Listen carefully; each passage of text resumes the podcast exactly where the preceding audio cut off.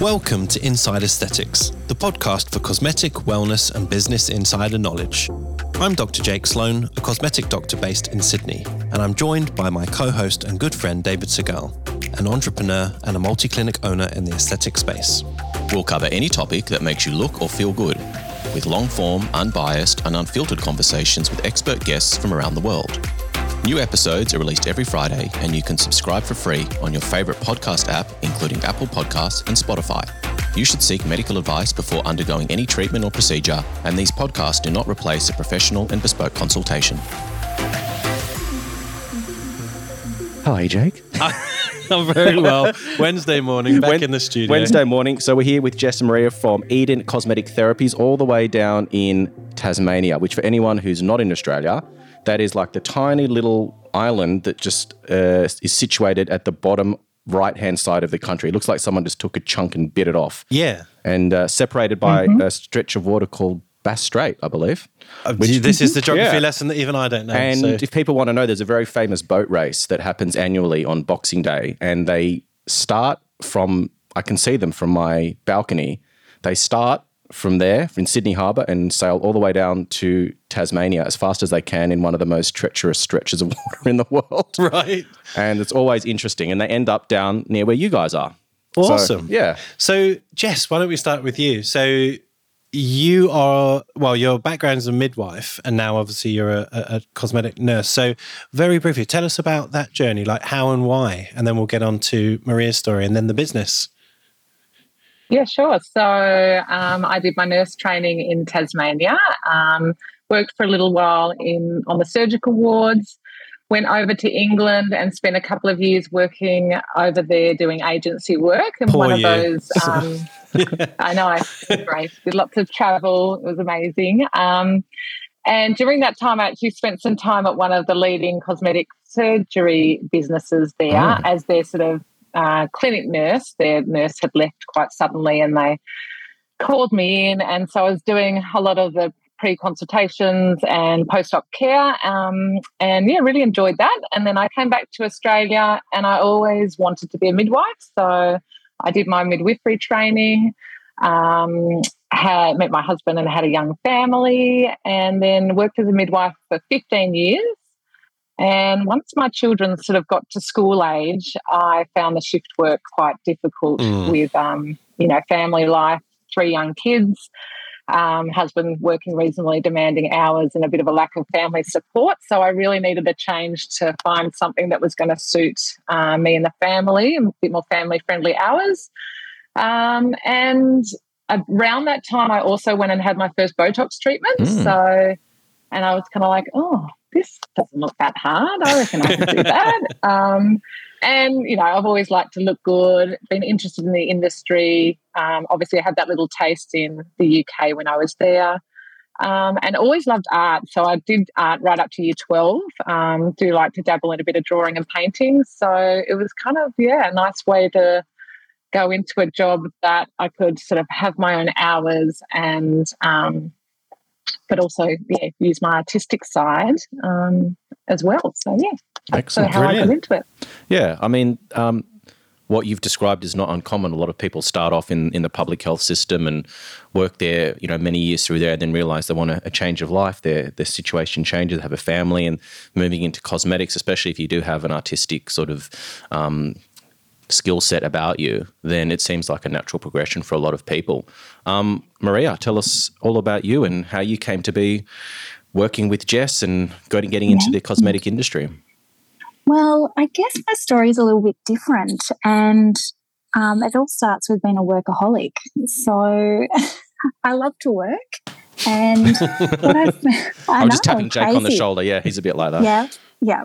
So what happened for me is I had this amazing nursing career, both clinically and in leadership, and I'd undertaken my master's in clinical leadership, and I found myself in a pretty high pressure big job that was a national role for a national not for profit, doing lots of nurse training, um, not a lot of hands on nursing. And I was missing that hands on with the patients. And I love all things beauty. So I was thinking, well, you know, I wouldn't mind doing something like this. And I love my Botox and, you know, I love feeling great and I love being with people and I love customer service. That's really my passion. So I wanted to get back a little bit to my roots. And um, I'd always said to Jess, we'd met, and I'd always said to her, you know, if you're ever looking for a business partner, tap me on the shoulder. I think I've got lots I can offer you. So that opportunity did roll around. So I started working with Jess as my side hustle while I was still working full time. Um, so I was working six days a week for a couple of years, um, doing injecting and my corporate role.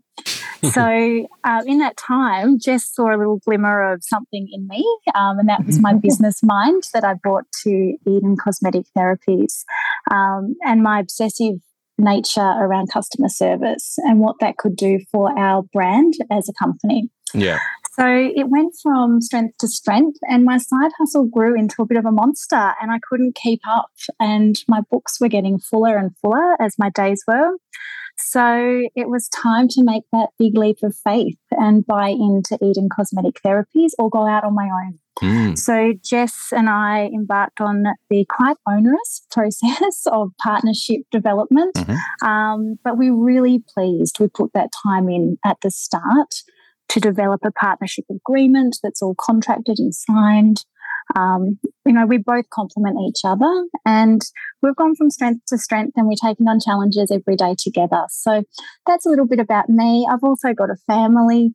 Um, I like the busyness of family life and work life. So um, injecting for me is um, great. It has that flexibility to work in around my small children. They're six and four, um, as well as still be a great mum and wife and put lots into the business as well.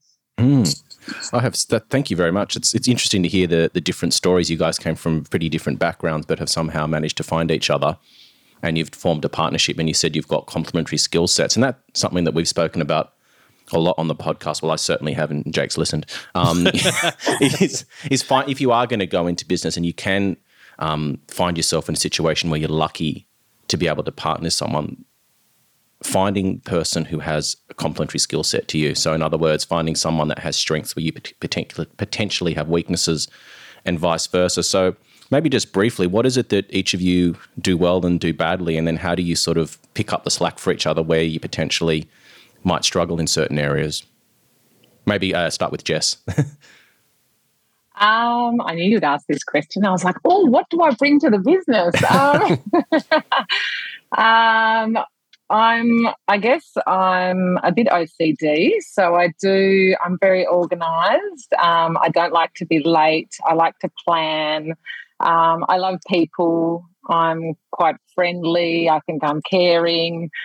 Uh, so there's sort of my, I guess I'm more nursey attributes to the business in that way, um, running the business and getting it off the ground from you know where it started. Um, and yeah, I think Mar- oh well, I won't speak for Maria, but we do complement each other in a in a very good way. Um, you know, Maria is more in that managerial head, so she's brought some wonderful things to the business that I wasn't aware of. Like I am a nurse at the end of the day. I'm I'm learning all the time for the business. Um, even just selling half of my business to Maria, I learned so much in that time. Um, constantly learning more. You know, I don't like BAS. I don't like accounting. I don't like any of that. We have a bookkeeper for that, and Maria. That's her little hat she covers to sort of deal with that. Um, so I guess I'm more day to day running the clinic, and social media is kind of a little bit more up my alley. Um, yeah, yeah, I guess that's what I bring. Obviously, you're both injecting, but how how much are you dedicating of your time, or is Ma- Maria more, you know, back end as well as a little bit of injector? How how do you divide your time? Sure. So, how we work, we do give each other a good bit of airspace in the clinic. So, we have a beautiful clinic on the eastern shore of Hobart, um, but we have two rooms. So, we've got our own room, so we can keep it as tidy or as messy as we like. But I have to say, we're both OCD about our cleanliness and tidiness of our rooms. Um, but how we work it is we like the clinic to be open six days a week. So between the two of us, we span our hours across those six days a week opening hours, including evenings and Saturdays.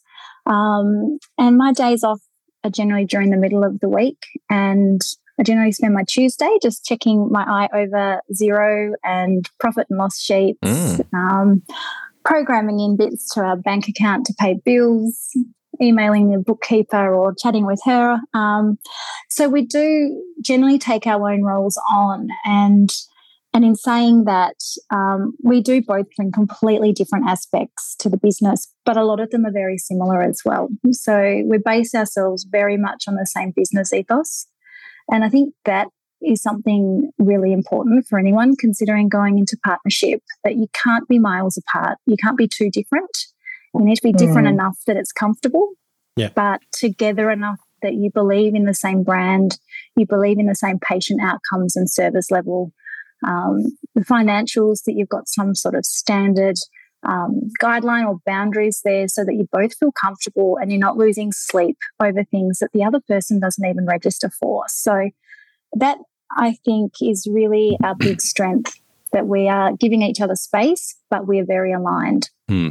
So, would it be fair to hmm. say, Jess, that your, I guess, passion is more on the front end side of things? So, obviously you're both dealing with patients and you're very good at it but in terms of like your natural inclination you're more into the social media the customer service side of things i guess um, more of the interactions on a, on a human basis and maria potentially whilst you obviously do a great job with your patients as well you're drawn more to the financials the back end administrative kind of things would that be a fair sort of um, yeah summary? i think um, maria you know is wonderful with patients and does yep. a lot you know she strives for customer service yep. um, all the time and and we've done things with opening our new clinic, um, ways that we can really make our patients feel the best that they can do. We give them hot towels on the way out oh, to nice. give their little hands a freshen up.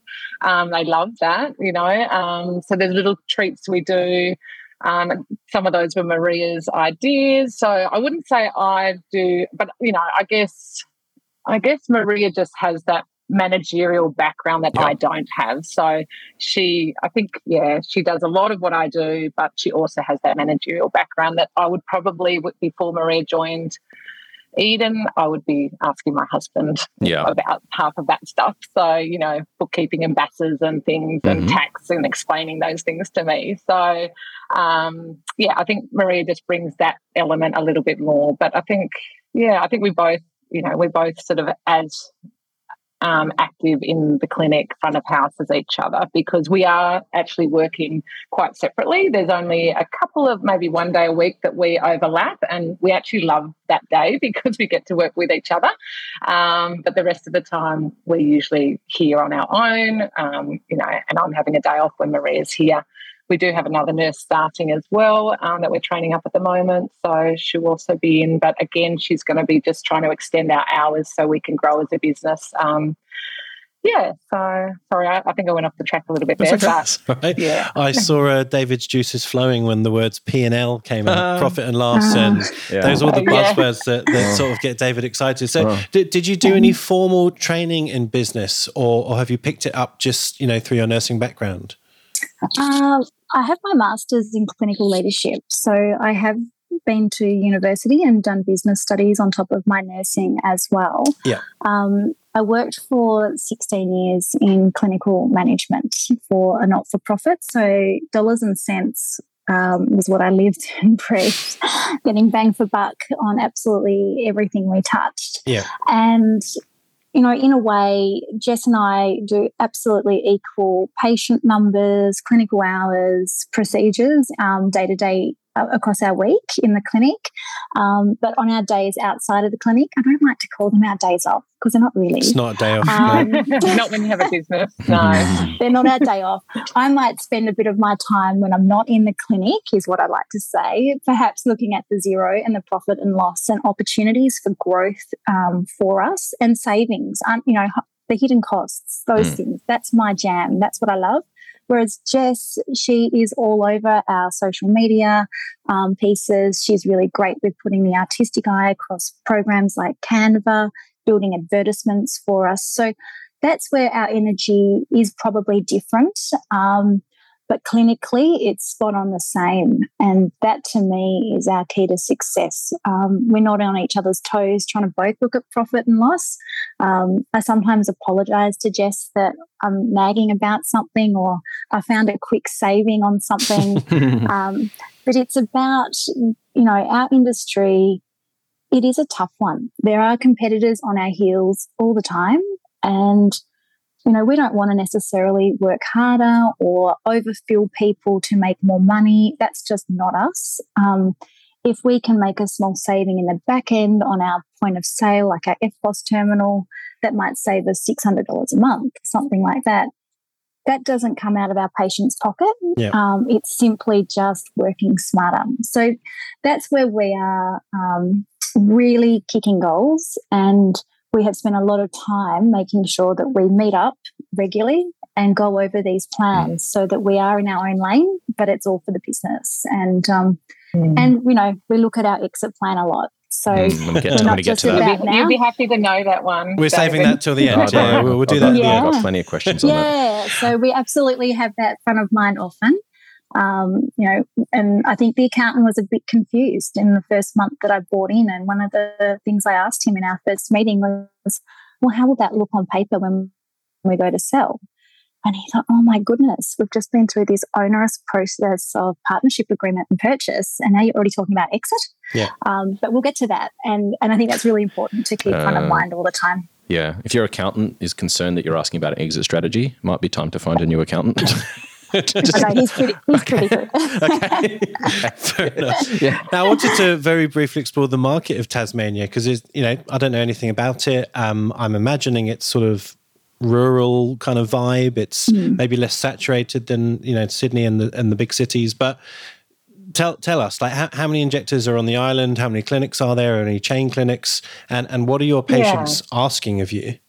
When I first started, so we're coming, it will be six years in March even. Um, when I first started, there wasn't much going on in Tassie with injectables. There was just a few doctor led clinics um, charging, I think, $26 a unit of Botox is what I paid when I first had mm. Botox.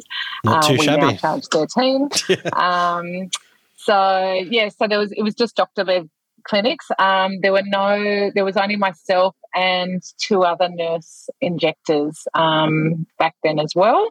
So basically, I came on, um, we had a really good time. And obviously, us nurse injectors being having less overheads, we were able to bring our costs down a little bit. So the doctor led clinics didn't really like that in Tassie. Um, mm. It is quite a small place. Hobart's got, uh, we're down in Hobart, so that's the south of the state. Um, it's the capital, and we've got a population of 250,000. Um, yeah, so it's quite a small regional area. Um, at the same time, we get, you know, we've got Mona, we've got lovely art scene, we've got the Sydney to Hobart yacht race, we've got you know beautiful things going on, um, but it is quite small still. Mm. Um, yeah, and then it was probably two years into my injecting career. I think the chain clinics came down, so Silk arrived, and then LCA not long after that. Um, and that's still all we have. We only have those two chain clinics. Um, and really, there hasn't been. There's probably only been another you know, I could I could count on my on my fingers how many nurse led clinics there are in the southern part of the state, um, and there's not that many doctor clinics either. So you know we're we are in a good um, position with um, supporting our patients with treatments, but um, there's not yeah there's not a huge amount of competition, but we've certainly found in the last twelve months there's more um, people wanting to get into the industry. We get quite a lot of nurses um, contacting us and asking, you know, how, whether they could come work for us or how they can get into the industry. A lot of our patients are nurses, and we're hearing that they, you know, fed up with the hospital system, hmm. working in ED, ICU, wanting to get out. You know, thinking this would be great. You know, how do I get into it? Um, so yeah, we are finding in the last twelve months more and more people are looking to get into the industry. Um, so I think that might change. But then again, with some of the regulations in Tassie, uh, I think it will slow people down, which I think we're going to touch on later. So yeah. I won't go into that too much. But yeah, I mean, our clientele here at Eden is generally 30 to 55 year old professional women. Uh, we're getting more of a clientele build up of men. Um, we aren't very culturally diverse in Tassie. So certainly where we are on the eastern shore of Hobart, you know, our patients are mostly all Caucasian. We don't get many Asian patients at all. I, I think I could count on my hands how many Asian patients I've treated in my nearly six years of injecting. Um, yeah, so that's sort of a little bit about Hobart and the surrounds. But yeah, it's mostly professional people seeking treatments. But we do get a lot of young um, people coming in for lip fillers and things as mm. well. So a bit of an all round, really. Are there, are there any unique yeah. challenges? Uh, maybe I'll aim this at Maria because you're the one with all the number crunching of, of like costs, higher costs because you're a little bit more isolated, or things take longer for shipping, or, or anything like that. Yeah, look, we can't run too close to the wind. So with our stock, it um, you know, we keep a pretty good buffer in the bank so we can buy big quantities of mm. stock and medical consumables. You know, if you don't buy your dressing packs online, if you want to duck out and locally buy them, you're looking at, you know, $2.50 a dressing pack, not wow. 68 cents. So, yeah. um, you know, there's a lot of things like that that we do struggle with. Um, during COVID, freight, we remained open in Tasmania, except for a very short period of time when we had lockdown. And freight became a big problem in and out of Tasmania. We are an island, for those that don't know Tassie. Um, so the aeroplanes were limited in and out, and a lot of things were by sea road. So yeah, look, those sorts of things we always keep in mind. We like to have a good bit of supply up our sleeve, and you do, you are at ransom sometimes you need to pay to get. So, you know, being organised, which Jess and I both um, get top marks in, really helps. Yeah. yeah. We get our Botox the next day. So if we order it, um, you know, one day by 3 p.m., it will arrive the next day. So that's good. That's good, yeah. Um, yeah, so it's not too bad. Sometimes I can even get that. Yeah. no, I'm joking. It's pretty good.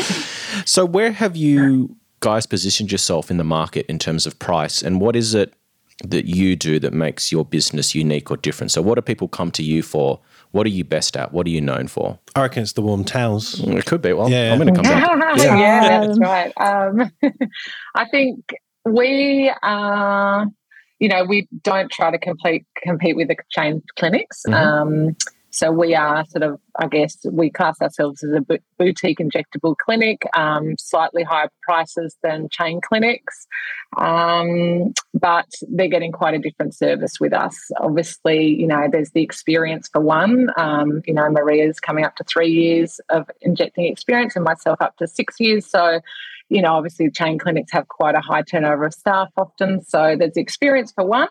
Um, there's our beautiful clinic space, it's private, you know, and then our customer service is obviously really important that we provide to our patients. We want them to feel safe, want them to feel like we often say, we're just mums, we're just friendly mums, like don't be scared of us. You know, we understand that a lot of people come into our clinic um, for a consultation and are quite nervous about talking about their insecurities.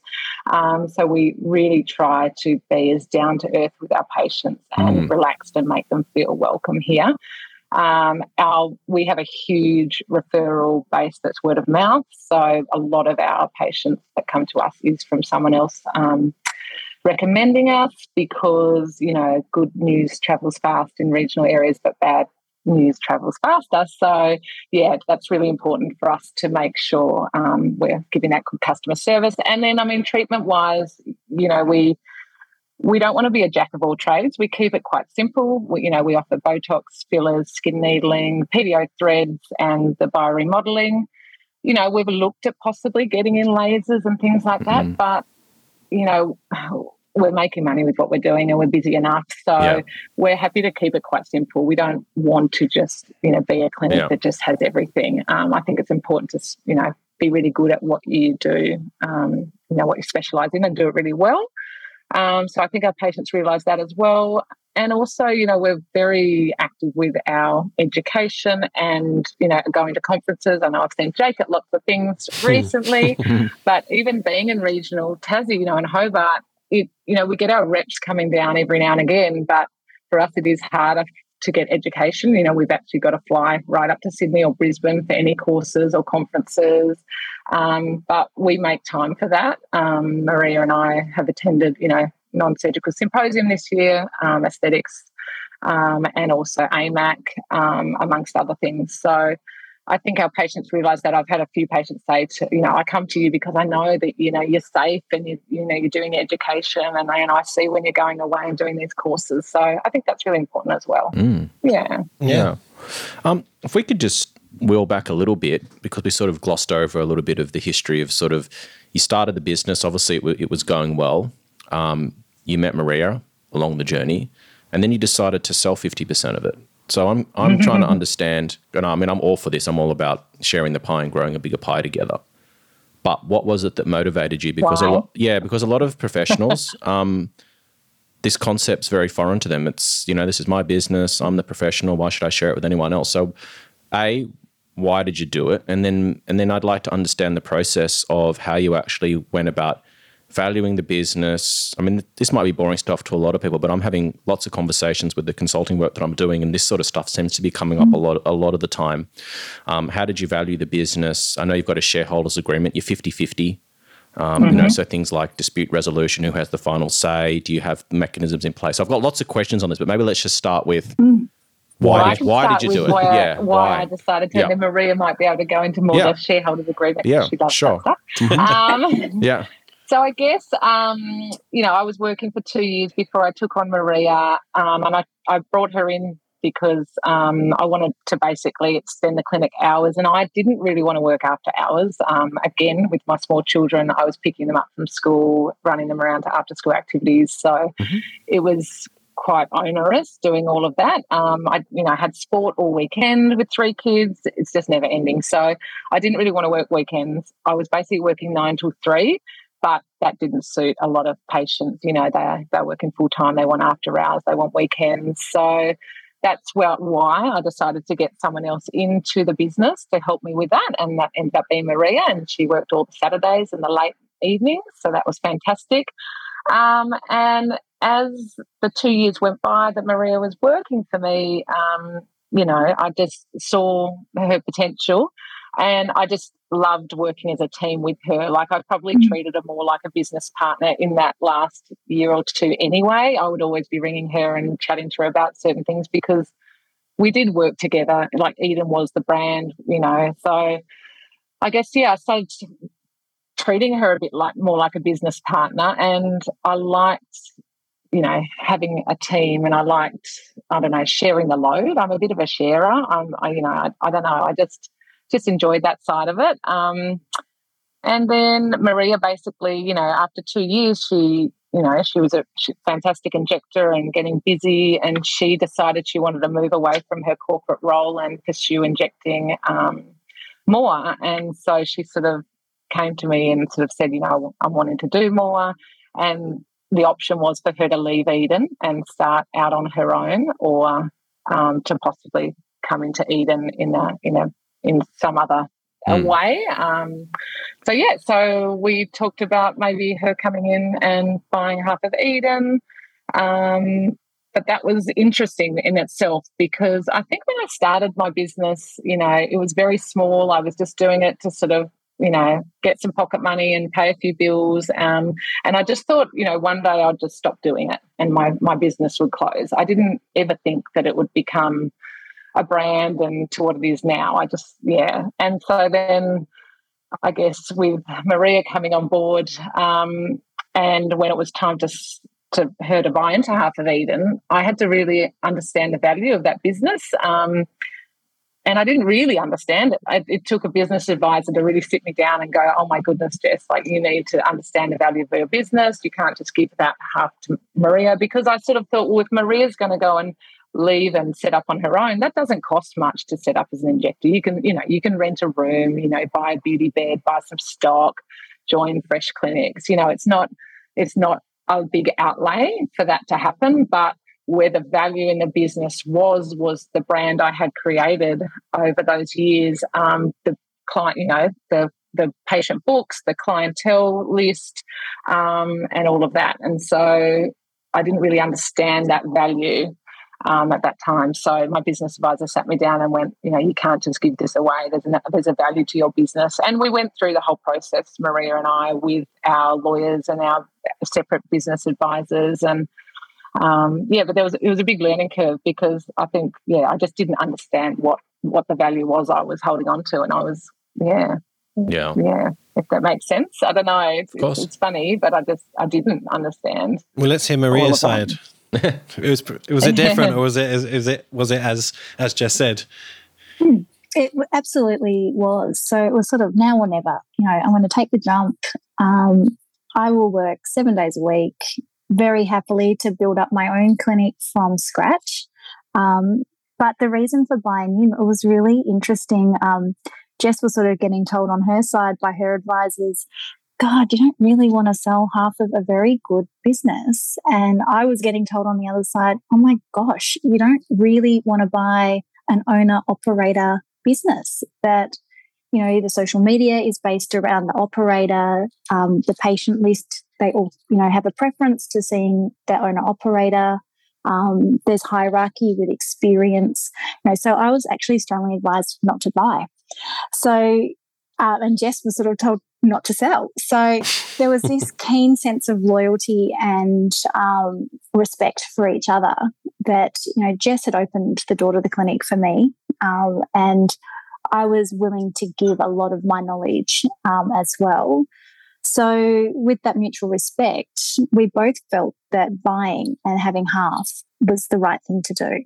Hmm. So, against perhaps advice from both sides, we did go into partnership agreement and we haven't really looked back. Yeah. And, you know, the due diligence was interesting because the flaws that were picked up in the brand or the business through that process have given us something to work on now for our future to make us even better and to work towards um, if we bring in someone else, if we sell, um, you know, if we just continue to do this until um, our arthritic old hands are too crinkly to push um, Botox or and dermal filler.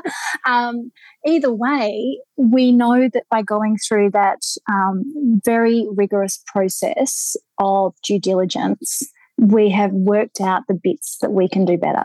Mm. So, you know, bits of those are our social media. We're making it really clinic based. It's about us and the A team at Eden. It's not one or the other. Um, these aren't lips by Jess or lips by Maria. You know, it's the Eden glow up or, you know, our very happy patient of Eden. Um, because at the end of the day, it's our brand. We want the general public to Google search us or Google search Botox in Hobart and find us as a brand and know our ethos and our motto and know where our professional standards sit. So it shouldn't be based around one person. Hmm. Um, and we've done that really well. Both Jess and I are really passionate about that. Um, you know, and that's the big trust piece that no Mm. due diligence can uncover. Mm. You have to trust Wow. each Yeah. other.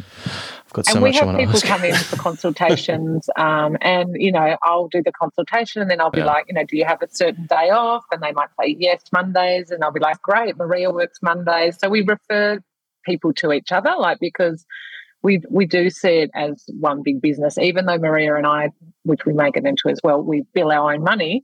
Um, but yeah, I'll certainly, you know, book treatments in with Maria. You know, Mm. if I can't see them, and vice versa. We work as a team, you know, Mm. as one clinic. Yeah. Yeah. So, so we've become a bit of a powerhouse by um, looking at our due diligence and Mm. making that um, propel us forward. Oh.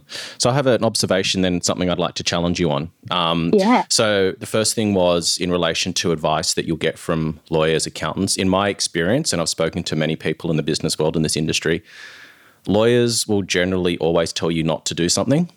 Um, Because they don't want to get sued for giving you advice that goes pear shaped. So I found that buying franchise businesses, selling franchise businesses, they'll always take a very conservative approach, even if it looks like it's great. They will. This is more, I guess, for the listeners and for you guys. Is it take the advice on board, get an understanding of exactly what it is that they have an issue with, and then make a decision. Don't just follow what they say without actually thinking through the reasons behind it because often you know there is an element of them wanting to cover their own backside as well in terms of giving mm. advice. That's just that's just an, a general observation. The 2nd thing mm. that i wanted to talk to you about or not even challenge just sort of discuss with you a, a little bit further was this idea of removing the individual. So not lips by maria or not lips by jess and perhaps not so much of a challenge but more like a, a counter a counter view which mm. is that i think with the rise of the chain clinics and this whole building a brand it sometimes removes the personal the personal element of that. And whilst mm-hmm. people might be coming to you because they love the Eden brand, there's still something about the lips that you do, Jess, or the cheeks that you do, Maria, that individual to you. And patients are drawn to the individualness of what you of what you offer or, or what anyone offers. So I think when you can get caught in that trap of wanting to build a big brand, you in some way start to create a parallel with mm. the chain clinics and remove that in, individual. So mm. just something to think about. I'm not saying I'm absolutely right, but mm. just to, just a counter view to what you were saying. There's nothing wrong with promoting a brand, but still being proud of your own work and showing what you do because everyone does things differently. And so just maybe just keep that in mind. yeah, that's a good observation. Yeah. It, funny enough, this yeah. this whole dynamic came up today yeah. in an email conversation that we had amongst injectors at my clinic. And you know, uh, one of our nurses uses Galderma products. I use Allergan products. Um, she's skilled. She's experienced. I'm skilled, experienced. And for whatever reason, the patients are occasionally deciding to flip from one to the other. And I said, that's awesome. We should celebrate that as as mm. our point of difference, but under the same roof. And you know, I don't care what the patient does if they if they feel like you know vice versa, whether they're happy with me or happy with the nurse, as long as they're under our roof, mm. I really couldn't care less. Yeah. So having those small points of difference are actually an advantage. Yeah, because uh, yeah, because you will get people that are attracted to a certain aesthetic, or they like the way that you communicate, Maria, or they like your energy, Jess, mm. and I go, wow, you know, I've been watching so much of the stuff that you know Jess does online, and mm. I, I, really feel like I'm sort of connect. I, I, feel aligned with her. We've got similar values. I like the way she do things. I'm going to go and see her. Mm. Whereas if you just put mm. something up and it's sort of ambiguous as to who did it, you're just part of the brand. It's sort of it can start to feel like it's losing that touch, and that Mm. Will kind of depend on what you guys want to do. I'm, we'll get to the exit strategy, but I'm assuming if the exit strategy strategy has been well thought out, you're going to bring on other people, and there's probably going to be yes. some sort of transition, right? And so, yeah. you know, this this kind of stuff's important that you're able to differentiate yourselves from from the other players in the market. Definitely, just, just an observation. I wanted yeah. to ask when, when you were negotiating your um, share, etc., of the business. Did, did, did you have any conflict? Anything that you you found hard to agree on, or was it pretty plain sailing? It's pretty good. Um, you know, we haven't really touched on Tasmanian government legislation, yeah. um, which is quite unique. And of course, advice I was given, you know, they were quite horrified that in Tasmania you need to be licensed you should be licensed to store the medication used for cosmetic injecting. Mm. And that process was still up in the air for Eden Cosmetic Therapies. And you can imagine from a legal perspective, mm. I mean, why would you sign on the dotted line for something that's not quite sure yet? And so that was quite interesting because my take on it from being part of the process of licensing, I really understood that. I knew we, we would get there. So that was probably the only part. You know, my lawyer saying, don't sign, we, we want a clause in here, a get out of jail free card if licensing doesn't get off the ground.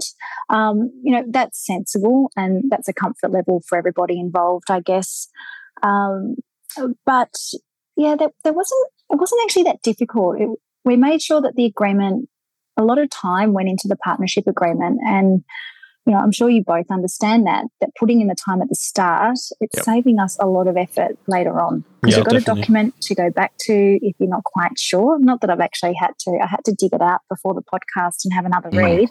um, because it was all it's all logical. It is absolutely logical and um, good common sense practice. But the guidelines and the boundaries set out within the agreement are really fair. And I think unless you're not going to play fair, there shouldn't be too many troubles. Um, but yep. you do have a grievance process very clearly set out for mediation in that agreement as well. Yeah, I just want to uh, set set the I guess the the landscape for the people listening because we we spoke about licensing very briefly and the the Tassie sort of rules. So in Australia, each state has its slight nuances, and David's probably more mm. over this mm. than me.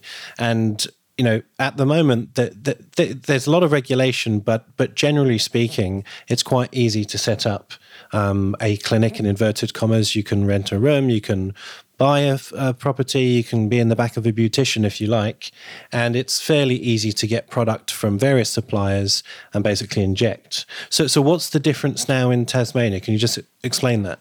Yeah, so in Tasmania, um, it's been a very long process. So the Poisons Act, which is part of the legislation here locally, um, it, it's really now setting up a framework to have cosmetic injecting clinics licensed for their venue. So, not as a person or an operator, but actually the facility to be licensed, much like a hospital or a daycare, uh, a day clinic, mm-hmm. um, like for eye surgeons and things like that. So, there's three standards that um, are part of the framework. So, the first one is the clinical governance. So, that's your org charts, um, medical advisory committees. So, you're reviewing your work often, orientation manuals, and things like that for new staff.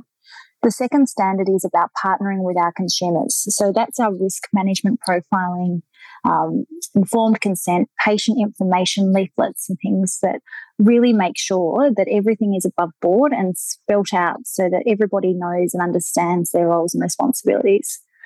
The third standard, which is what we all generally fall to and think is all we need, are our clinical safety standards. Um, so that's your basic infection control and training cleaning, staff training and meetings, storage of S4s, and so on. But it is just getting all those policies within that framework um, is what we are now required to do, mm. submitting that into the Department of Health and then being suggested and recommended to the department to be licensed facility and capable of storing scheduled four medications for cosmetic injecting. And so that's where it all came from was the yeah, storage, storage, of the S4s because we're not mm our our legislation says in Tasmania that you know nurses cannot store S4 medications on site, so you have to be uh, a nurse practitioner or a doctor um, to store, store the S4s. We all know Botox and fillers are S4s, and that's where we came a bit unstuck. That um, yeah, suddenly the government was bringing this up and we're all like well hang on a minute that's not how we operate. You know there's a lot of us nurse led clinics in tassie as well as the chain clinics lca still um, in um, the shopping centres um, and none of us have a doctor on site. We use telehealth. Um, what are we going to do? So basically the department have created a license for us a process for us to be able to keep our doors open um, and store these medications the mm. right way under the legislation. Mm. Yeah. Okay. And the upside of it, though, which I think will, you know, I think the rest of the country should be watching because this is really about patient safety. And so Jess and I really we support the process. It's something that we believe in. It's important to know that you can't just be a bit of a cowboy and get your hands on some schedule four drugs and start this process of injecting people's faces. Um, it's really good to know as a consumer that the risk factors are calculated, that there are um, processes in place for managing deteriorating patients or complications, that there's training and education. The facility is safe, so you can get out if there's a fire or you need an ambulance. They're all things that are really important. Mm. So, as onerous as it has been to get this framework to actually eventuate, there's been a lot of back and forth and consultation with the um, the government within Tasmania and the departments. We feel now we are there. The framework um, has been provided. It's now working towards getting that licensing um, and and understanding that once we have that, we can really hold our heads high. That you know. I always say the image of our industry is in our hands. So, mm. to know that there is going to be this really great standard set, we should be proud of that. Hmm. Thoughts on that, David? Well, it all sounds great, but what has materially changed in the way in which you conduct your business? So your product arrives on in cold chain um, store, uh, transport, and then goes straight into a fridge, which should only be accessed by medical professionals. So what what has actually changed in your day to day operations with this licensing framework? I mean, I know you have to write a document around policies yeah. and procedures, but from Look, a patient, yeah. Day to day, nothing has really changed okay. for us because Jess and I have always pride ourselves on being really compliant, um, highly trained, and continuing our education at all times. Yep. You know, but we can't speak on behalf of the entire industry.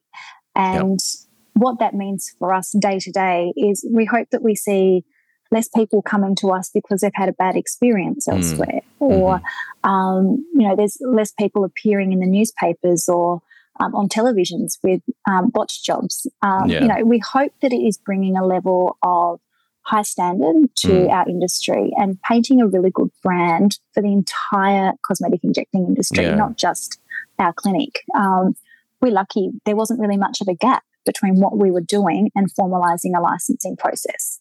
But for a lot of people, I'm sure there is a big gap and there's a lot of work that needs to be done in their own clinic.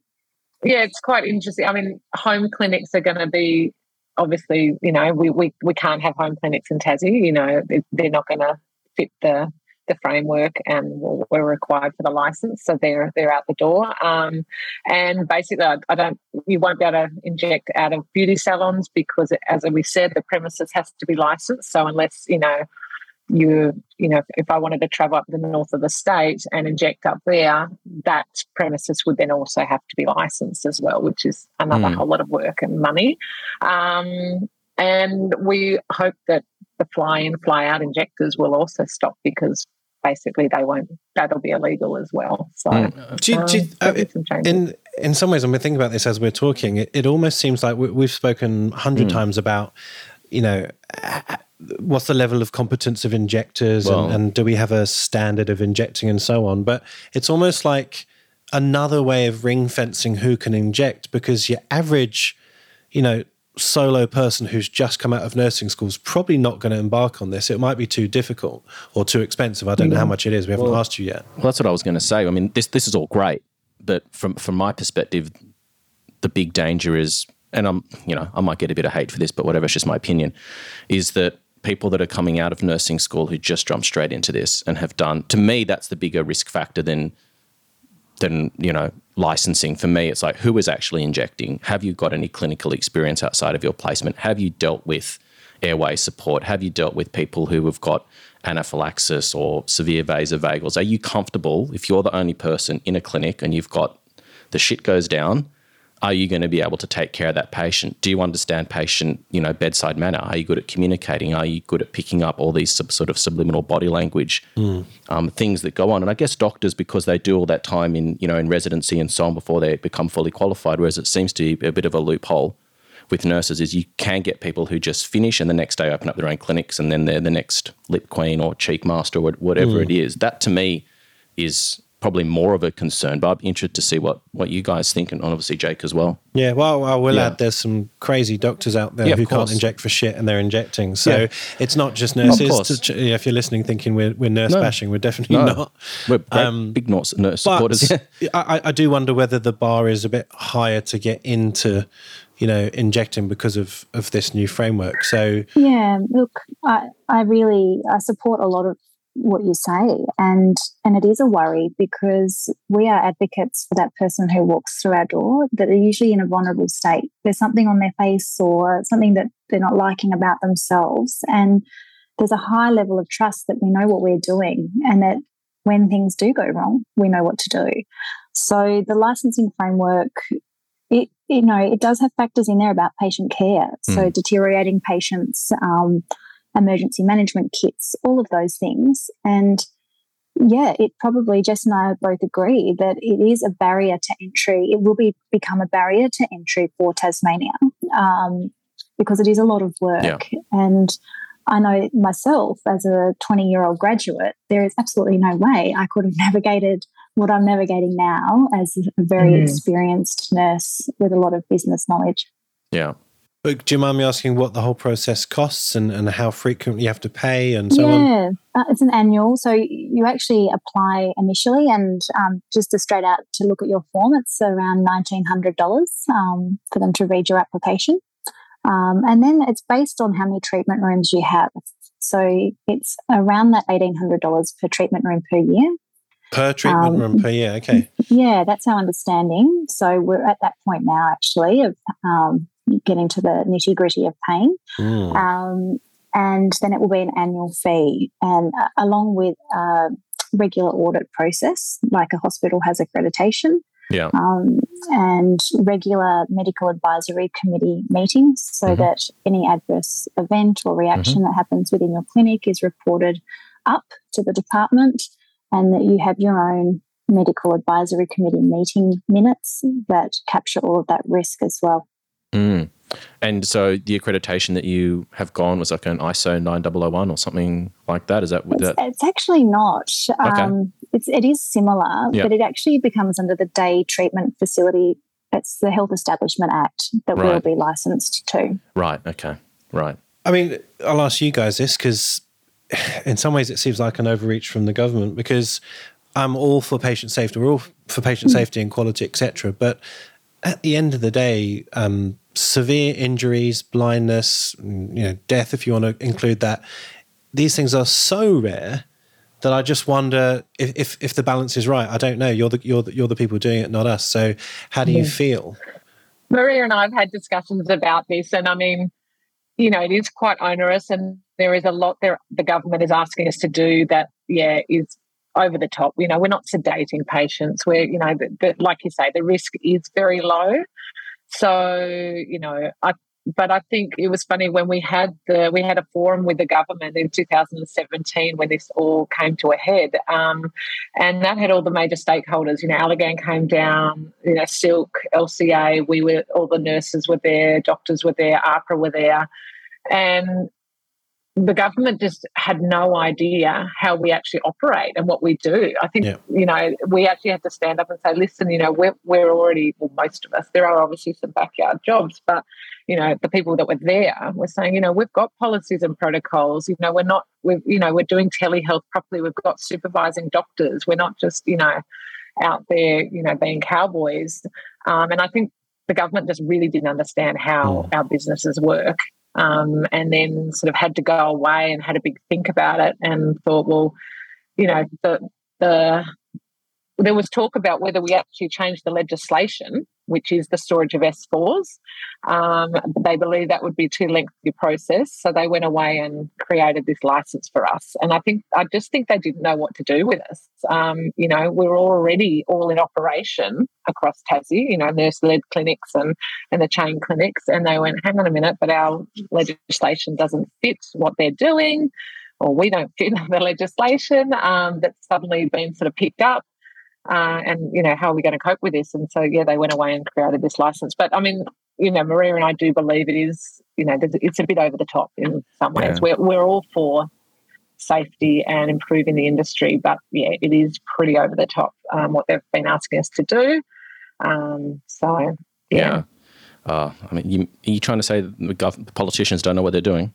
that's, a novel, that's a novel concept. oh, look, yeah. I, I, have to say, I did actually feel a little bit sorry for them on reflection yeah. at the forum because, yeah. you know, they were held down by a very large room full of very glamorous, beautiful women, um, you know, really standing our ground for our professionalism and our um, education. Yeah. So it, look, it, we've come a very long way working with the department. Um, it, it, may not be the best fit for now, yeah. but that's all they've got for us to tick the boxes to be doing the right thing. Yeah, yeah the, stay, keep our doors open. The, the, the yeah. quite me... a few very stressful, tearful nights where I thought my business would just close. I didn't yeah. think, you know, I thought they're not going to allow nurse-led clinics in Tassie unless we have a doctor on site. And how am I going to pay for a doctor to sit in my oh, clinic well for the couple of minutes I need them to oh. write a script? Um, yeah. You know, it just wasn't going to work. And I actually, you know, there were there were times that I thought, you know, it might be just the end end wow. of it. So oh, um, it was quite a stressful time for us. Yeah. I can imagine how upset patients would be riots in the streets with the patients now having to pay thirty dollars a year. I, well, I remember there was. Um, I was, I was telling my patients to write to your local member. You know, yeah. tell them. I, I, do remember when this all know? Happened yeah. and, and on the facebook forums there was like meltdown people kind of almost ready to revolt and stuff yeah. so yeah it, was quite big and, and I, I, think it was almost people didn't understand what they were reading it, whether it was a proposal was it an action what do you do if, if you are owning a clinic no, no one yeah. really knew yeah um, and it, i think it mm. happened during or, or, or, some point during the lockdowns as well is that mm. correct that's right. Which kind of like yeah, weird yeah. timing. Yeah. Um, great, great timing for a business person. Yeah. great timing. Oh yeah. um, yeah. I'm a bit cynical. I, I, I, what do you think of this? Do you think that they're using Tassie as a bit of a testing ground, small market, not a number of, not that many people to, to moan about it, see how it lands, and then scale it to Probably. Australia? Quite possibly. Probably. I think the government's still learning when you know when they first put out this license to us they've even changed it since they put it out to us haven't they maria there were some yeah. things that they were asking of us and then they went oh actually hang on that doesn't apply to mm.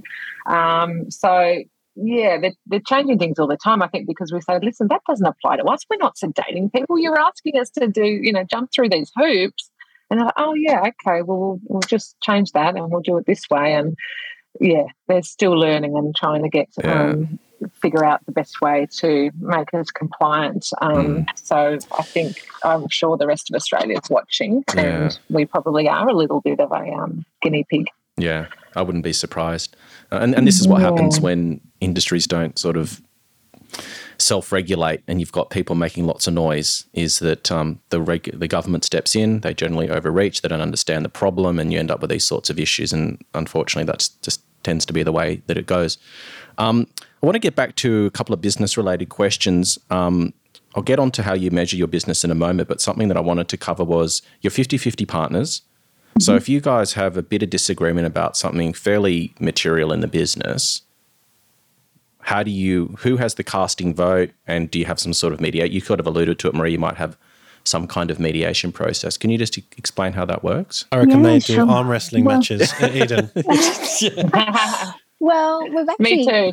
yeah. Look, we've not come to that kind of disagreement, Yep. luckily. Um, I don't think that's through luck or relationship. I actually think that's through good planning. Yep. Um, we We don't did get sit down. down at the beginning and Yeah. thought, what's our business plan? What do we want from Eden? And I think if Maria said, I want to suddenly, you know, in the next few years, I want to grow to have two clinics and 10 staff and 20 lasers, you know, it would have been quite different. But we did sit down at the beginning and went, what, what do we want? What, where can we see Eden going? And we were very aligned with Mm. what we wanted for the future. And I think that has helped a lot. Yeah. Yeah. and I think financially, you know, money can make you best of friends or um, biggest enemies, and you know, it's hard to always talk about money, Mhm. regardless how close and how much trust there is. But we're very transparent on that.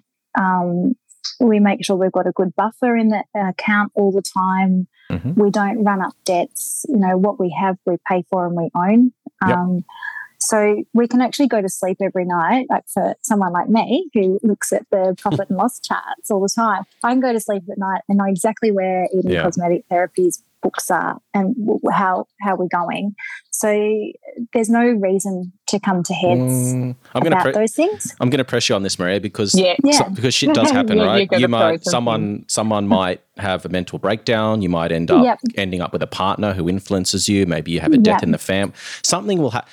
When everyone's sane and all things remain equal, what you're saying is 100% true. But what my experience Yeah. has taught me is that sometimes shit happens and someone can have a complete mental breakdown and, and the person you knew yesterday is not the person you know today. And you do so what is your process for if the unspeak these things need to be prepared for worst case Yeah. scenario. So what so how do you how Yeah. do you combat that if that happens? So we do have a very good process in place Yeah. around that. Exactly. So um, divorce, death, Yep. depart and departure. Um, the big Yeah. things you talk about when you're business Yeah. planning.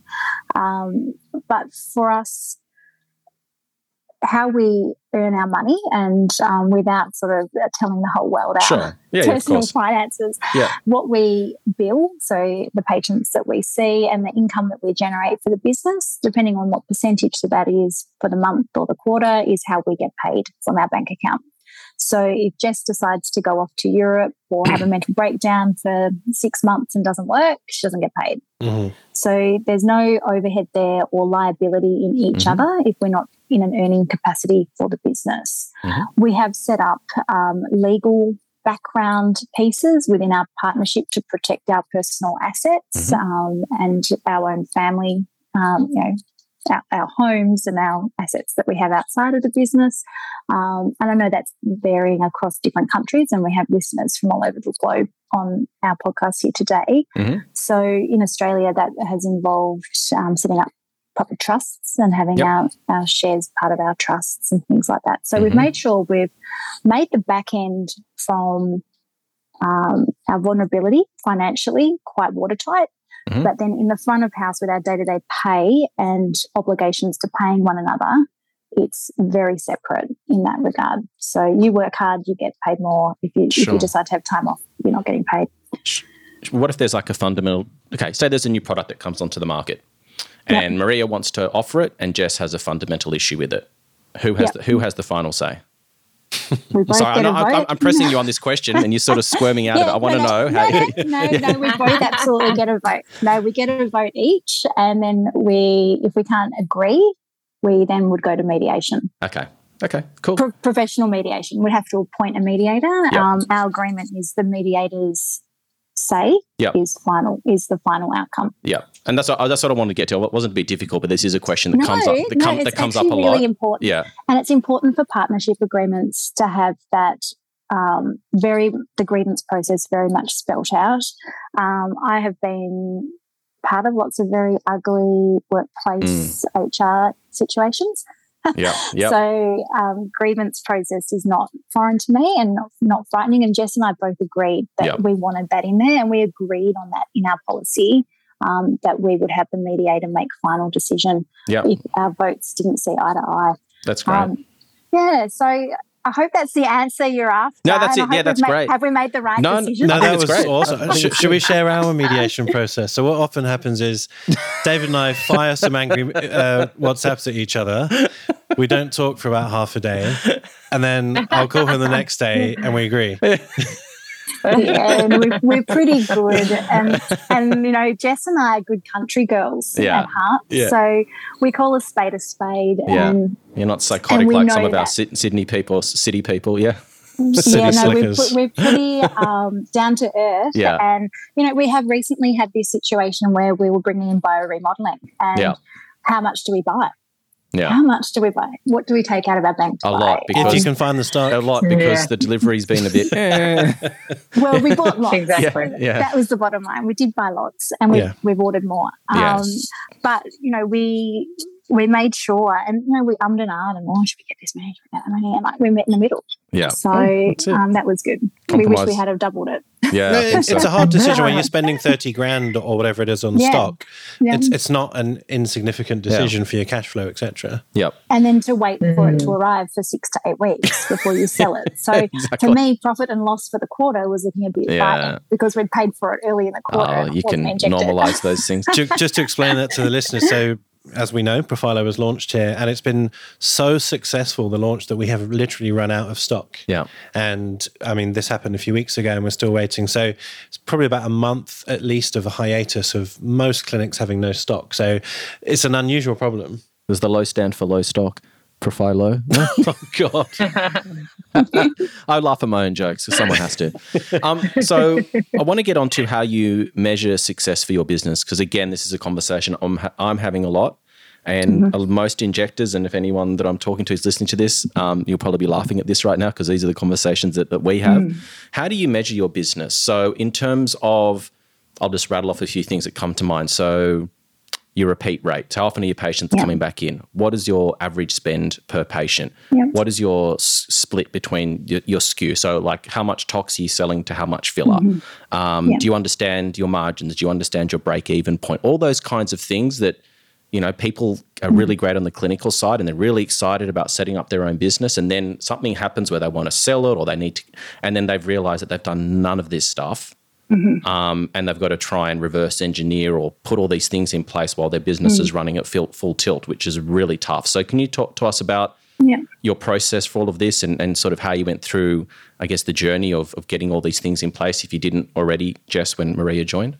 I mean, I think measuring the success is obviously um, patients coming back to us. So um, booking in and yeah, coming back to us for their next treatment because they've been happy with what they've received.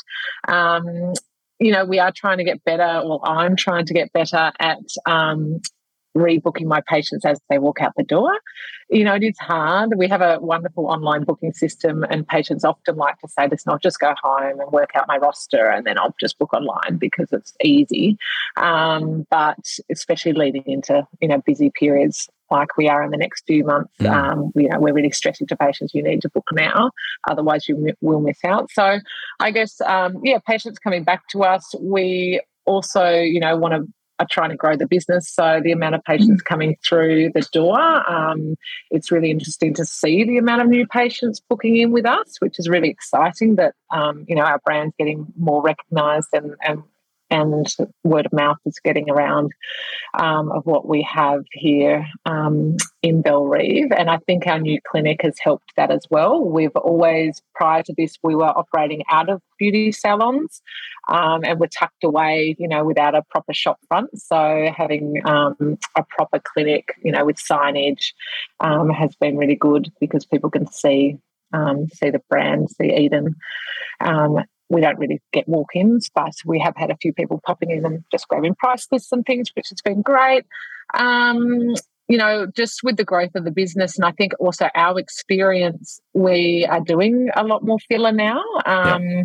You know, I think that does come with experience because you learn a lot from your, you know, your consultation skills with patients. Um, and you know understanding their facial aging and doing i guess often larger volumes as well for some of those older patients that have a lot of severe volume loss. You know, I mean, it probably is small amounts compared to some of you guys, but you know, a lot of the older ladies are coming in and we're talking three mil packages straight up to help replace their volume. So, um, whereas I know some people do seven or eight mils, that's not our patients in Tassie do not have that kind of money, unfortunately. but um, yeah, I think um, the growing of the of the filler um, has been really good. Um, and that's obviously helped us with our profits as well.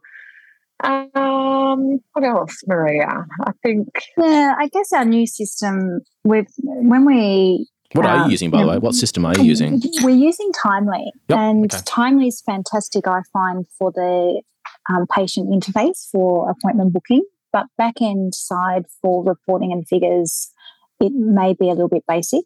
Um, mm-hmm you know, we were previously with um, and Zenoti yep. had things like your um, patient return rate, um, attrition rate, the you know who are you losing, yep. why are you losing them, um, length of time between visits. It had all those sorts of things, which uh, we don't necessarily have now with Timely. So a lot of it is manual. Um, data sorting yeah. and looking for trends. Mm. But in saying that, we are very focused on um, our average spend. We're just making sure, you know, little basic things like, you know, we, we started getting lots of people come in for a four unit lip flip. Mm-hmm. Um, and we had no parameters around that on our booking system. So putting in a minimum spend for our patients of $100 yep. because it's our time, it's a script, it's the medical consent. Yep, bump it up more. yeah, so you know, um, so it's just those type of things that we do keep our eye on. Um, but certainly, we are looking at you know our tox is where our money is yep. um, in our margins. Um, but we are getting a little bit more savvy with our dermal filler ranges that mm-hmm. we're using. And Jess and I have spent a lot of time talking about that. And and that's our next big project in our partnership as a business. Um, is trying to really narrow down what products we stock and having, oh, you know, like not a uh, not a standard approach, but a couple of fillers, two or three choices for lips, 2 mm-hmm. or three choices for mid face, mm-hmm. two or three choices for you know boosting. Um, that are that we'll be able to then buy a bit more in bulk. And you know, I've had people on the podcast before buying twelve months worth of mm. um, dermal filler to get that saving. It's actually not a silly idea if you can do it. Yeah. Um, because we don't want to compete with the chain clinics on our retail end. So to make it worthwhile for us, we need to work in the background to find those savings and mm. um, be smart that way. Yeah, actually, this is a conversation that's coming up with injectors because most of the pharma companies, at least here in Australia, have their end of financial year in uh, end of November. So mm-hmm. these conversations, like, oh, do I do I get a bulk deal or do I stick with one brand to show loyalty mm-hmm. and maybe get a better discount? All those things come up. So, uh, how do you currently do it? Because you, you have both said the word Botox several times, so I'm assuming you use Botox. Yeah, we we are a Botox clinic. Okay. Um, we are very interested in a new toxin that's not TGA approved yet. Um, yep. Letybo, when that comes out to Australia, that's something that we are really interested in looking at. Yes. Um, mainly because we've read published papers on its efficacy and um, longevity. So we're, we're, really interested to try and see that with our own eyes 1st mm-hmm. Um, so yeah, we are loyal to Botox, um, but when it comes to dermal filler, this year particularly, Jess and I, now it's sort of I don't want to say post COVID because it's still around, it's still causing mm. a lot of harm and issues in our community. But um, the reps are about, they're back on the road. So mm. we have seen a lot more people in our clinic and um, we've done some really good hands-on sessions with different brands that we hadn't used. We were mainly um, Juvederm and Galderma products, mm-hmm. So we've had a little play with some Teoxane this year, and we've had Croma visit us in the last week yep. as well. So yeah, look, we're at that point of researching now um, to look at our business modelling for the next 12 months. Yeah. Have you guys mucked around with Dysport or Xeomin? mucked around. On, Sorry, mucked around. Yeah, yeah mucked around. that's, that's, that's, I, that's I the medical term, isn't it?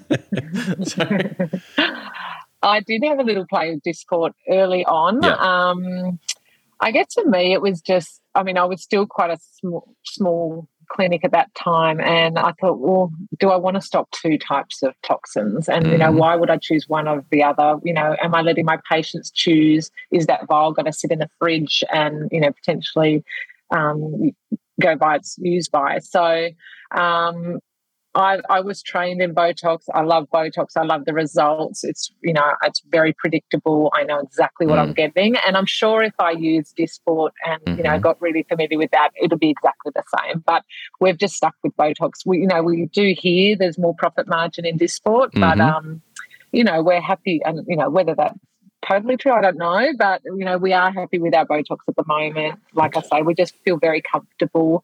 And yeah, it's just a little bit scary to change to a new product and then our patients pay, might lose out in, you know, while mm. we're trying to figure it out, I guess. Um, um, hmm. yeah. Mm. Yeah, I mean, I think that all the products are great. To be honest with you, I think that Australia's lucky mm. because we do have such a, a, strict sort of regulatory oversight with new products. With the TG, I think they do a, really good job for the most part. Mm. And um, I've had experience as not an injector, but as a, a, a clinic owner, and um, they're all, for my opinion, for someone that's not clinical but have seen lots of different uh, practitioners use them all, they're equally as good as one another. It just depends on your injecting approach. But mm. an exercise Maria might be go back over the last 12 months and do a, and do a calculation on what your profit would have been if you would have taken 50% of your Botox sales and had them as either Dysport or Xeomin and have a I look did at that. Oh, you did? I okay. did do that. Yeah. you already ahead. Yeah. It made it was quite significant. Look, there yeah. was a significant yeah. um, benefit if we were using a, a another brand, um, but we made that business yep. decision mm-hmm. that for our patients and for continuity for sure. them and and our my obsession with customer service and satisfaction. Yep um, is you know a big part of that. I don't want people to say, and we get people come into our clinic and say, "I think my injector that I was going to is changed product, and I didn't like it, so yeah. I've come to you." Yeah. So the thought of that happening on the flip side, which it may well happen, kind of thing. It costs a lot to get a new patient through the door. Yeah. So marketing, you know, you've got to put a value on that as well. So you know, that's not tangible. You can't really work out how much it costs you to attract a patient through your door. I know you can put a price on the product margin, but you, it's hard to compare them. Mm-hmm. Can I say this is really interesting? I was speaking to Michael Kane, who, for those who don't know, oh, I consider Kane. the king of toxin in the whole world, and we will hopefully be getting him on to do a, a Tox Talks soon. Not Michael Caine, the actor. No. Not Michael Caine. No, that wasn't very good uh, accent at all. Your British um, accent's terrible, just by yeah, the way. Yeah, yeah, yeah. My name is Michael Caine. All right. Um, anyway, and he was saying we, we had a long chat about this whole thing of swapping people on toxins and yeah. resistance mm. and all this kind of stuff. And he came up with the, the, the great point that if you have, let's say you've had a patient for five years or whatever, and they're used to whatever product, doesn't matter, but let's say it's Botox, you could sell them the most latest, greatest new uh, toxin, works quicker, lasts longer, everything, cheaper as well. But for that patient, their whole reality on, on, toxin is based on Botox. And you change the mm-hmm. parameters. Mm-hmm for whatever reason they won't be they, they are generally not comfortable with it because it's different mm-hmm. and even though mm-hmm. you may be selling an advantage like a quicker result mm-hmm. or a mm-hmm. longer result for them it's not what they want yeah it, it, it, it's potentially different anyway so, so his takeaway was i grandfather the people on whatever toxin they're on because he uses all of them he's, he's not um, brand specific but for new patients he will talk about the portfolio the pros and the cons and the price and da da da mm. so I, I, personally think that in the future, when we have four, five, six toxins available, mm. most, or, or, not most, many clinics will have all of them or, or, or many of them. Mm. They won't just have one.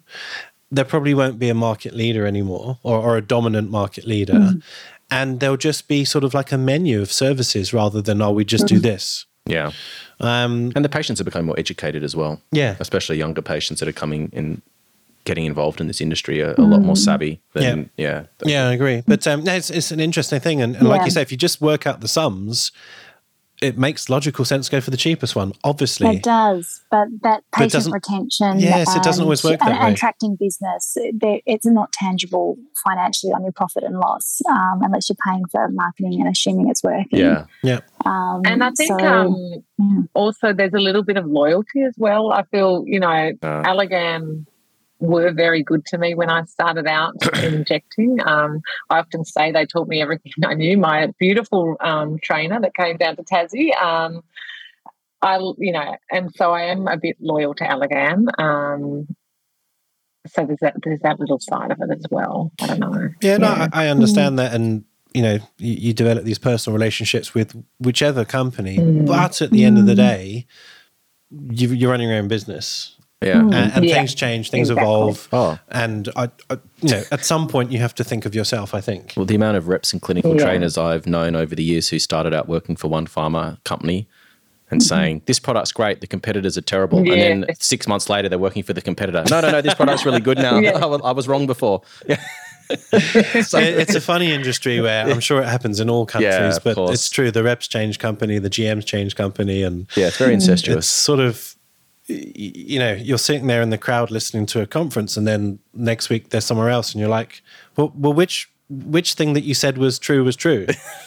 You know it's very hard. And so that's why i'm saying. You sometimes have to take a step back and be like well what works for me not for you? Mm. um, and, and I my, think it's right. Like I think you know, in the future we probably will stock more toxins. Um, and I guess you know it was a really interesting point that you know some of my patients, you know, quite a few have been with me for nearly six years. Yeah. So they will probably always want Botox. They will probably Oh, always yeah. stick with Botox. But you're right. Like new patients coming in, we can give the option and and start those on you know a different product that might be more profitable. Yeah. So I mean, yeah, the, the reality is, first time tox patients, you'll, it's hard to get them right the first time. You always, Hmm. generally, your first treatment, you're getting to know their face. You're probably treating conservatively, especially with the forehead, for example. Mm-hmm. Um, so, I mean, if they're a new patient and they haven't experienced it before, and you know that even if you're using Botox or whatever it is that you use, there's going to be probably a- you know a period of getting to know each other and knowing what you know you might think it's a great result but they might say oh, i'm still i feel a bit too frozen like it's a bit you're a bit heavy handed so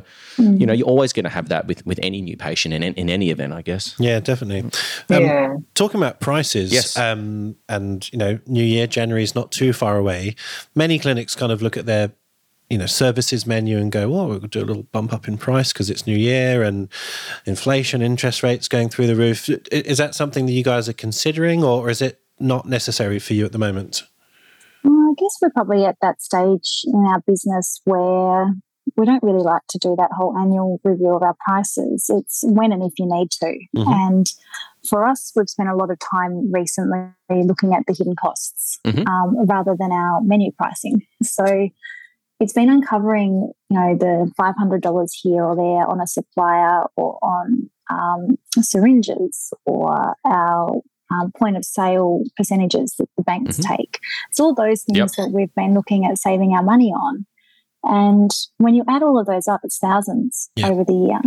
And it's small bits here and there. And that's just as good as putting your lip filler up by 30 bucks per treatment. Yeah. Um, yes, down the track, when we have slightly increased some of our prices because they hadn't changed for five years um, for our dermal filler, but we're still really competitive. We're certainly not um, chain clinic prices, Mhm. but we are not the most expensive in our boutique clinic market in our area neither. We're still achievable and accessible to the public. Um, Mm. That's a big part of what Jess and I, we want people to have this. We don't Yeah. want to price them out, but we Yeah. don't want to undervalue ourselves. And it is a really hard line to walk Yeah. somewhere in the middle. Um, you want them to get the results, but not Yeah. to be thinking they can only come once a year. Of course. Now, um, I'm conscious we're sort of one hour and 20 minutes in and, and we, Are haven't got, so- we, we haven't gotten to exit strategies yet. Would you mind if we went? if Let's exit. Are you Let's guys exit are you comfortable with that? Yes. So, what are your plans? I'm not going to ask you the cliche. Tell me your five year plan. No, but tell me like what is what's your plan in the next couple of years in terms of growth? Are you looking to expand? Are you looking to bring on new injectors? And if you are, I've got some ideas for you um, that you might want to might want to consider. Interestingly, Um, um, And then exit. Yeah. sorry. David, Maria, yeah, Maria and I have actually been talking about getting some consultation from you Oh, cool. for our Sure. business. So you Sure. might be hearing from us. Oh, okay. You're getting a bit busy while. now. We've had some Are you sure you got enough time for the podcast? Yeah, I know. about- Yeah. yeah. So yeah. So what? So what is your? Um, yeah. More than happy to Yeah. hear from you, by the way. Um, Yeah. But um, what are what are your sort of growth plans over the next couple of years? And then when you've decided, as Maria said, when you've got arthritic hands and you're unable to push that syringe anymore, how are you planning to get the hell out of here? Well, we don't want to be injecting from our Zimmer frame. Yes. Um, that's important. Yeah. And we're both still fairly young in our Yep. careers. So um, I'm about to hit 40 and Jess has just clicked over. So, you know, we've still got work in us Yep. and we both love exactly what we're doing now. We love it as it is. Mhm. So, you know, while the passion's there, I guess it's hard to really think about really exiting in the um, near future.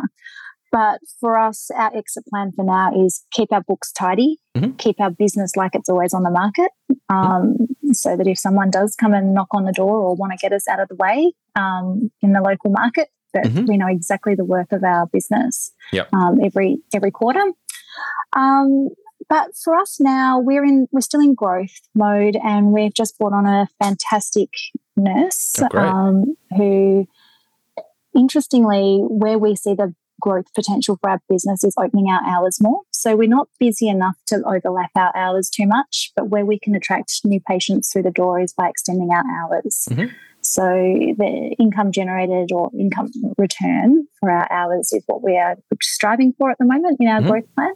Yep. Um, so Georgie, our nurse, will Oh. be working Wednesday evenings and the alternate Saturdays to me, so that the clinic can just keep on bringing in new people and we're accessible to everybody, um, depending on their hours. Out out in the real world. Yeah. So that's where we're at. We don't have a set exit Yep. right now, but we're ready. We consider ourselves ready at any moment. Yeah. Um, and our accountant and our bookkeeper are always on our little cottontails, making Yep. sure Xero is up to date and everything is always reconciled. Our BAS is submitted every quarter. Yep. Our super is up to date. There's nothing undone. Yep. So I think that is Yeah. really healthy Yep. um, as part of your exit plan. Yep.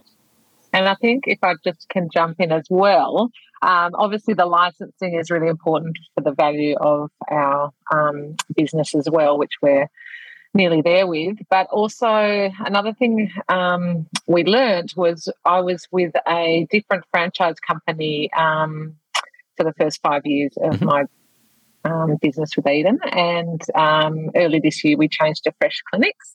Um, and what I learned, well, when I found, well, what, what happened when I left my other franchise company was I lost all my patient data. So Yeah. they kept it. Um, I, I did know that was coming up, so I, I did do some um, things to make sure I had my that. client list and things like that. But um, but yeah, that moving forward, um, it was really important for us at Eden to um, make sure we've got all our own patient data. You know, yes, we are with Fresh Clinics, but we actually don't use their note taking um, system or Mhm. anything. We we created all our own patient treatment plans, consent forms. Um, in medical information through Timely, um, so the forms that get sent out to our patients or they complete in clinic.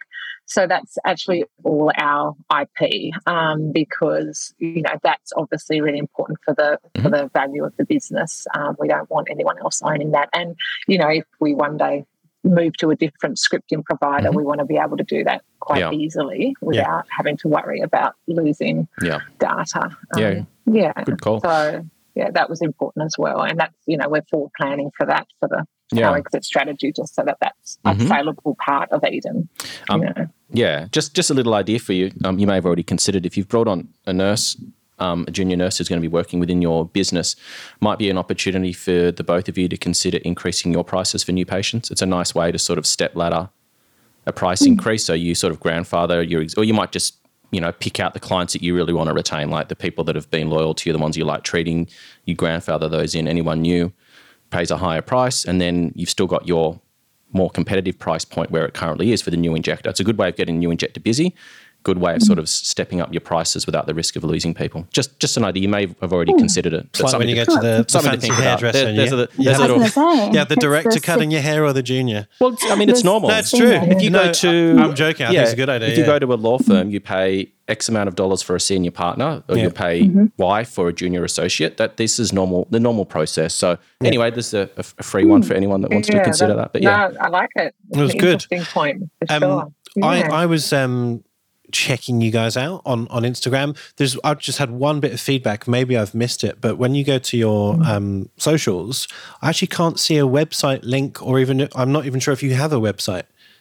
You can't link to it from your Oh, Instagram, there's a there's a link tree I have that looked. we pop.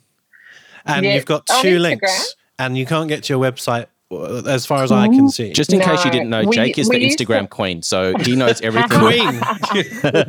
well, we did we did used to have our website on there because you can only have one link, can't you, on your bio? That's correct. So you've got yeah. So, So we so- we did have our website there, but we had some feedback that you would have to go onto our website and then go because most people want to book an appointment at the end of the day. So they'd go Agreed. to our website and then go. "Where's the book an appointment now?" button, and then that would go through to our booking system and so on. And so we created the link tree um, that just takes people seamlessly straight through to the booking system to make it easier. No, I Um, totally agree. no, that's a good point. Good Yes. point. I mean, What what I would say is on your link tree, just expand it out. So give them more options. Okay. So definitely booking should be at the top or, head or to near our the top. website as one of the buttons or But, something. but also like you know Jess, Maria, Georgie, whoever, like make it a little bit more Yeah. about us. So because it's not quite clear who or what is Eden f- Yes. from from your link tree. So that that would be my only bit of feedback. So uh, Yeah, we're doing yeah. lots of work on our website, Yeah. so that's great, very timely Yeah. um, feedback. So recently we got hacked. Oh through no! Oh, I remember. Instagram, Yeah. Ah, And it was all a bit terrible. There was awful. bit, we had Bitcoin all over our um, beautiful injection. it's crazy, isn't it? It's all Um, Bitcoin. That's all it is. Yeah, it's it was. It was really interesting, and and but you know what? A, a good business um, test for this was it didn't change our business. Um, Yeah. We didn't lose bookings. We didn't slow down. It could have been that it coincided with when we launched our new shopfront. I'm not sure, but interesting followers don't seem to translate to bookings for us. I Correct, don't know yeah. if that's um, across the board, but that's generally our um, observation. Mm. So we have done. We've been paying and getting some um, contra work done from a good friend, trying to get our website back Mm. to being higher in the Google Yeah. searches for our local area, um, and doing all that metadata backend stuff Yeah. for um, making our website appear better. Yeah. So, you know, th- this is all new to us, um, even with my businessy background and um, things, and Jess's um, really keen social media eye. Um, this is new to us, so we have had to outsource this to get help. Yep. Yep. I was actually going to say, I, I, I think that's a much more powerful thing for you guys on a island with less injectors to to maybe put some budget behind the Google AdWords, etc. Here in Sydney, it's a complete waste of time. your your um, spend on a lead is, uh, you know, Oh, I think in Bob like- X podcast, he said it's like two hundred and fifty dollars or something Yeah. ridiculous. But for you guys, there's way less competition, and search terms like Botox Hobart might be actually Absolutely. pretty good. Yeah. Yeah, Um, and getting we've and getting um, blogs. Yeah. Yep. Yeah, yeah, exactly. We just had our um, website advisor, you know, just make some few simple changes, you know, um, and we've already gone up 10 Oh, great. places in the Google search just by really simple things. So, um, yeah, it was, it's good. Can you Yeah. share We're those simple there, things so and so I I can think- make my website better? Well, well, just all the metadata and all the like, and having blogs that Yeah. you know I wouldn't couldn't be bothered writing, or like does anyone read them? But it's about not getting patients to your website; it's about getting Google to your website. Correct. So, and I, and I was like, "What?" But it's like Mhm. having all those blogs with mentioning dermal fillers fifty times Yeah. in the two-page blog. That's you know Google's going to um, see that, and so yeah, that was all new to us. And I was like, oh wow, like all of this back end that you can actually get people, pay people to make write a blog for you, pop it on your website, and um, that's just helping yeah attract Google to you to Yeah. Actually.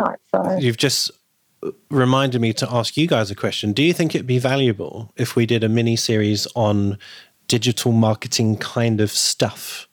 Do you think that would be valuable? And I really do because I think not just the technical end with the metadata and getting Google to notice you, Yes. but also what's the culture? Where are we going with social Mm. media as an industry? And what are our boundaries?